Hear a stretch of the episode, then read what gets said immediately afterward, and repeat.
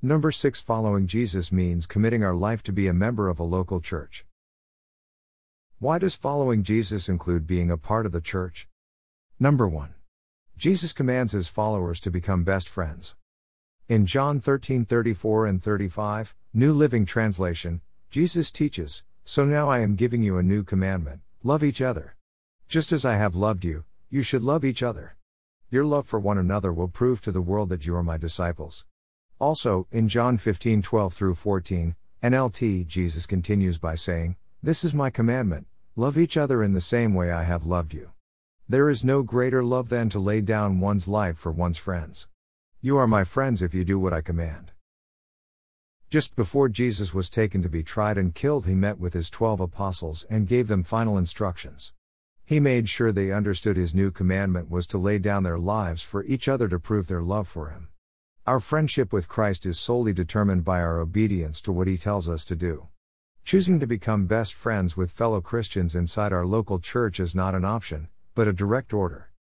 The world will only see the value of the church by seeing the love between those who follow Jesus. As he says, Your love for one another will prove to the world that you are my disciples. You see, the power of our friendship screams to the world we are not normal but enveloped in a powerful supernatural love. The visual reality of a life changing culture proves to the world that we are Christians.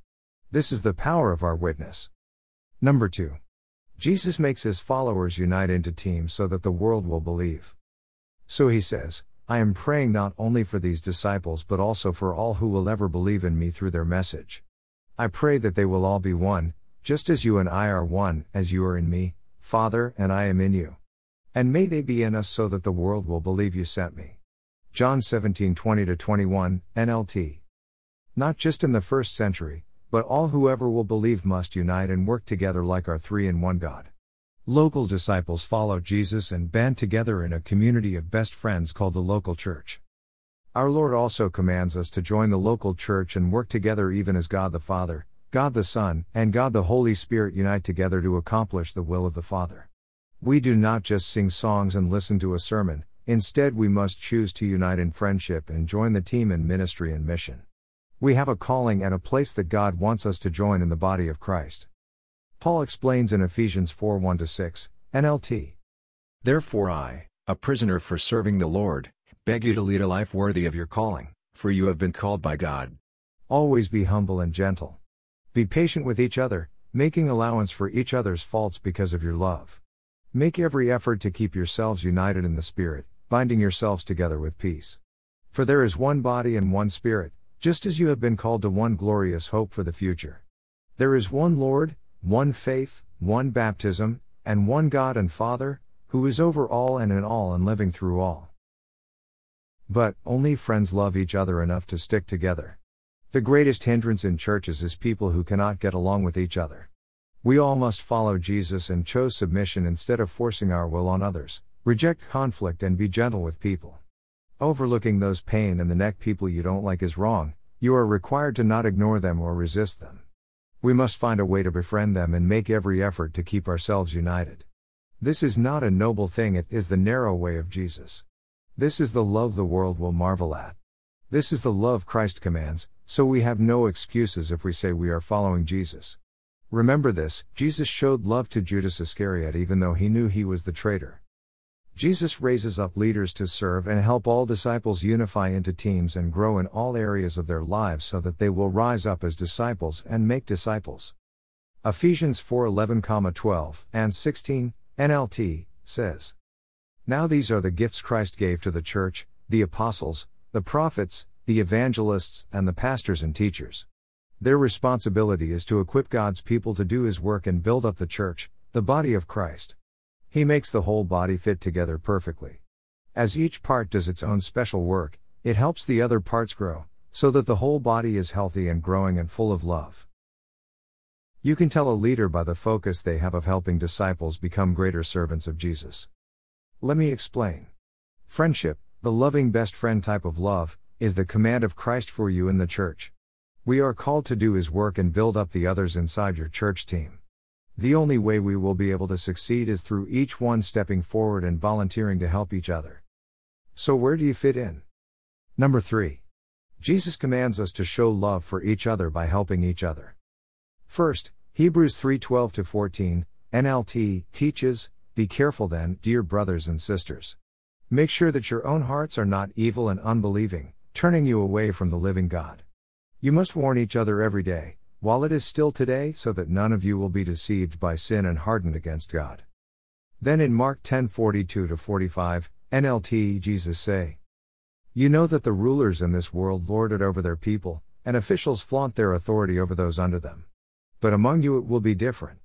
Whoever wants to be a leader among you must be your servant, and whoever wants to be first among you must be the slave of everyone else.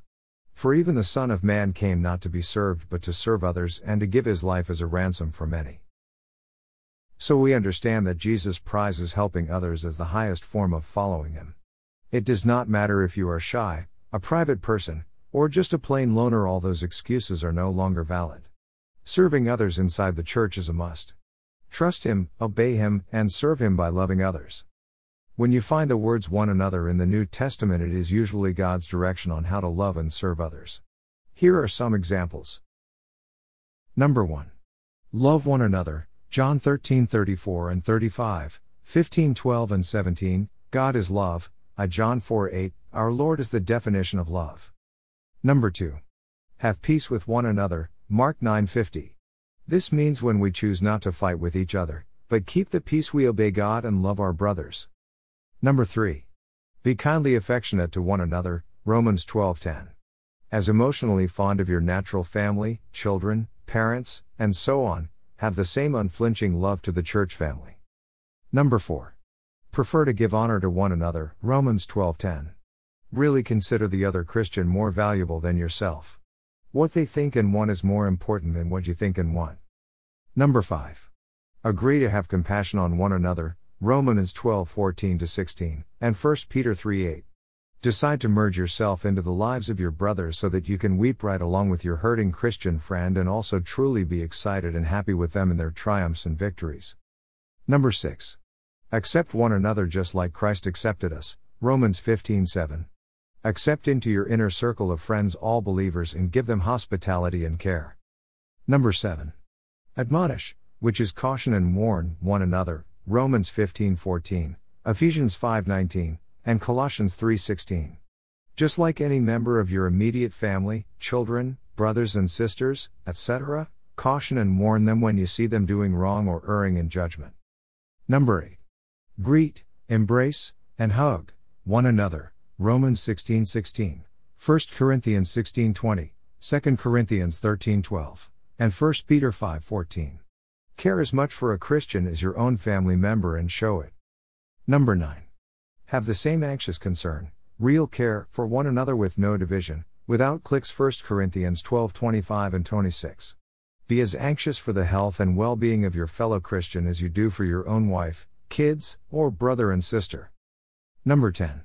Serve one another, be a slave, Galatians 5:13.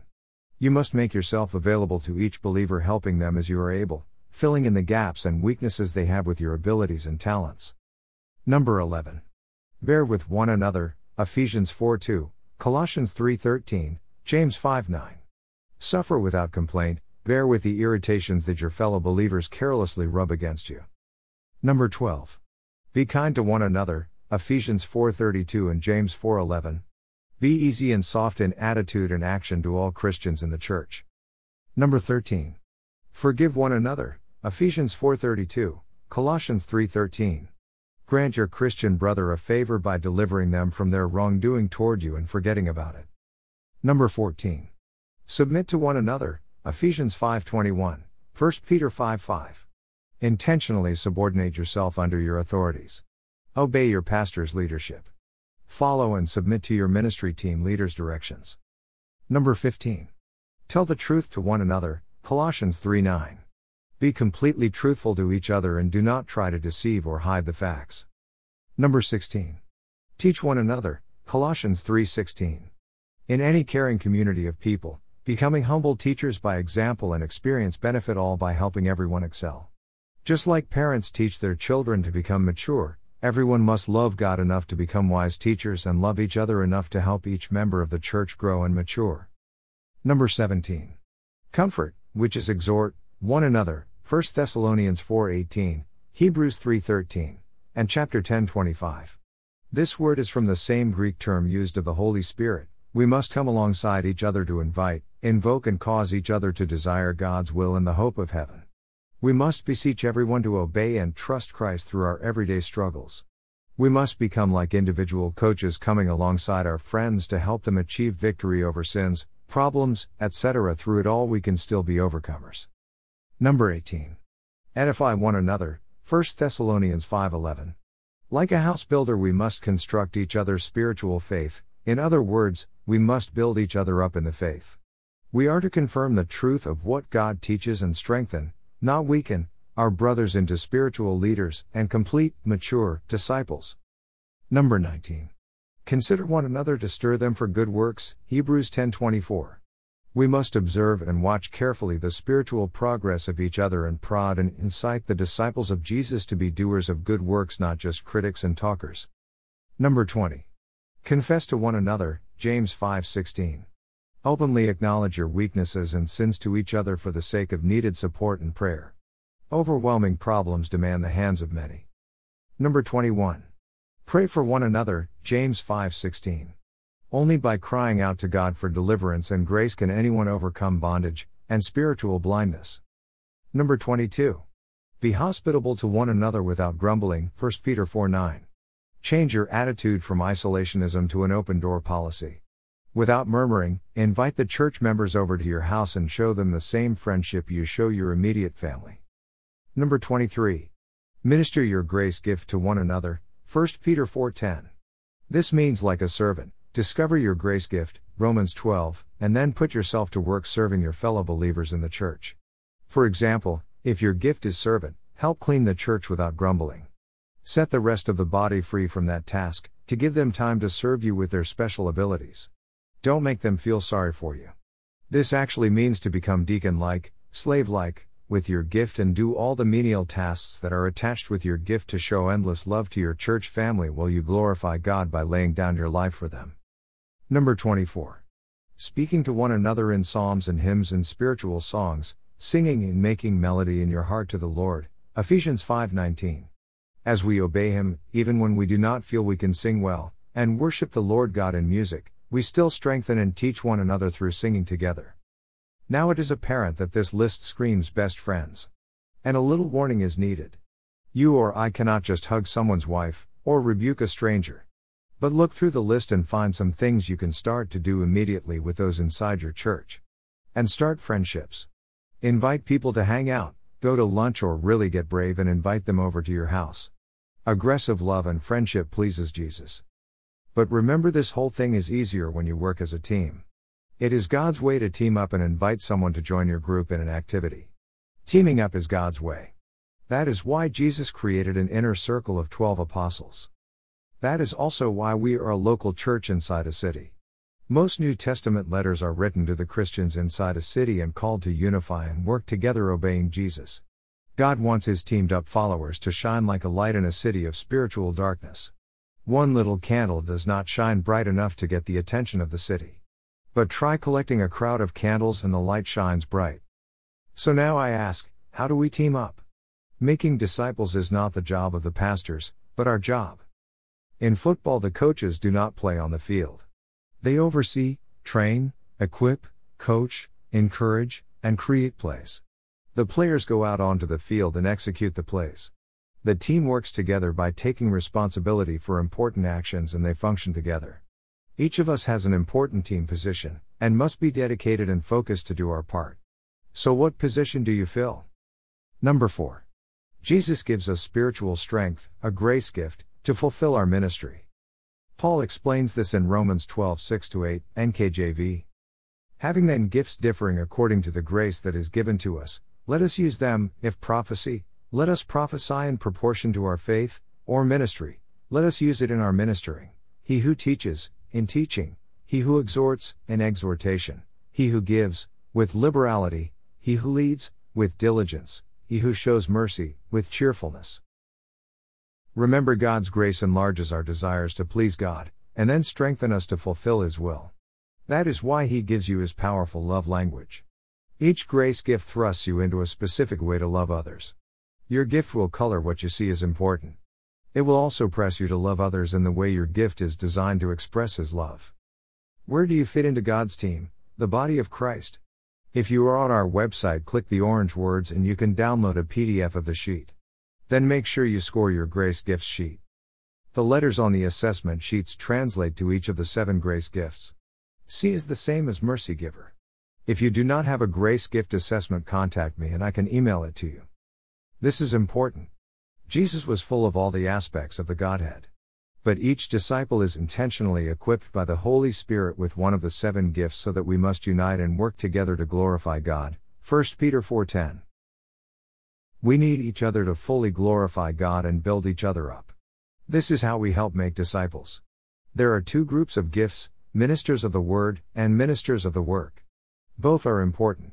Both are absolutely necessary for a local church to function properly. The ministers of the word, 1 Peter 4:10. Number 1. The prophet is a person with spiritual perception and a preacher. Main focus, the spirit, like a spiritual doctor, sensitive to discern good and evil, plus calling people to repentance and prayer. God's design, monitor the spiritual health of the body of Christ and protect it from evil, bitterness, and satanic attack. Number 2. The teacher is a mentor or instructor. Main focus the mind, wanting a full and complete education of all disciples to know the truth. God's design, present clear and complete instruction to provide all the teaching of Christ's commands, and protect the body of Christ from dangerous error that would ruin the mission of the church. Number 3. The exhorter is an encourager. Main focus the soul, the psychological health of every Christian, their relationships, and helping others solve problems. God's design, to encourage everyone in the body of Christ to grow spiritually and keep all members applying spiritual truth. The ministers of the work, 1 Peter 4:10. Number 4. The leader is an administrator, organizer. Main focus, the mission, holding up the church by giving vision and direction. God's design, to give leadership and organization to the body of Christ and keep everyone focused on following Jesus and doing his will. The vision is shared so everyone can see the big picture. Number 5. The servant is minister, helper, worker, and deacon. Main focus the work, doing physical work, building or creating projects, and doing things for others. God's design to help with the practical needs of the body of Christ. This keeps the work of the ministry and mission going. Number 6. The giver offers gifts, supplies, and support. Main focus the resources needed for ministry by giving or finding the necessary money, things, volunteers, and love needed to fulfill God's will. God's design, to monitor the body of Christ and supply it with needed resources to complete the work of God. Number 7. The compassion giver, or mercy giver. Main focus, the protector who gives comfort to the emotional hurting, helping people feel better, and protecting others from hurt. God's design, to monitor the body of Christ to find the hurting members, show his compassion and nurse them back to soul health, plus keep the team in right and loving attitudes. Special note once we become friends, love each other, join together as a powerful team, and fill our role as his servant building up each other, the natural overflow is working together and making disciples. Number 5. Jesus commands us to go into the world, work together, and help fulfill his mission. Jesus commands all of us in Matthew 28 19 20, NLT. Therefore, go and make disciples of all the nations, baptizing them in the name of the Father and the Son and the Holy Spirit. Teach these new disciples to obey all the commands I have given you. And be sure of this I am with you always, even to the end of the age. A football team works together to get the football across the goal line. Our team, the body of Christ, works together to get the gospel of Jesus in our city across the goal line of the stubborn, disobedient hearts of those who do not believe. Together, our team uses all the love, truth, grace, strength, determination, and combined supernatural force that God empowers us with to push the devil down the field and plant our football, the Word of God, in the end zone of hard hearts that will be rescued as trophies of grace by our awesome God. Then, we all start over at part number one and share this amazing truth to the new members of the team. We are disciples, making disciples for the glory of God. As David Platt states, as Jesus transforms the thoughts and desires of our lives, He revolutionizes our very reason for living. You find that in his book, Follow Me. A Call to Die. A Call to Live. Page 146. Well, we have shared a lot with you, and it will take time to digest it all. Don't hurry. Make sure you read all the scriptures again. Make sure you understand these teachings of Jesus. Then act on them. Make your Heavenly Father smile. Next, number 7 What happens to you when you are born again?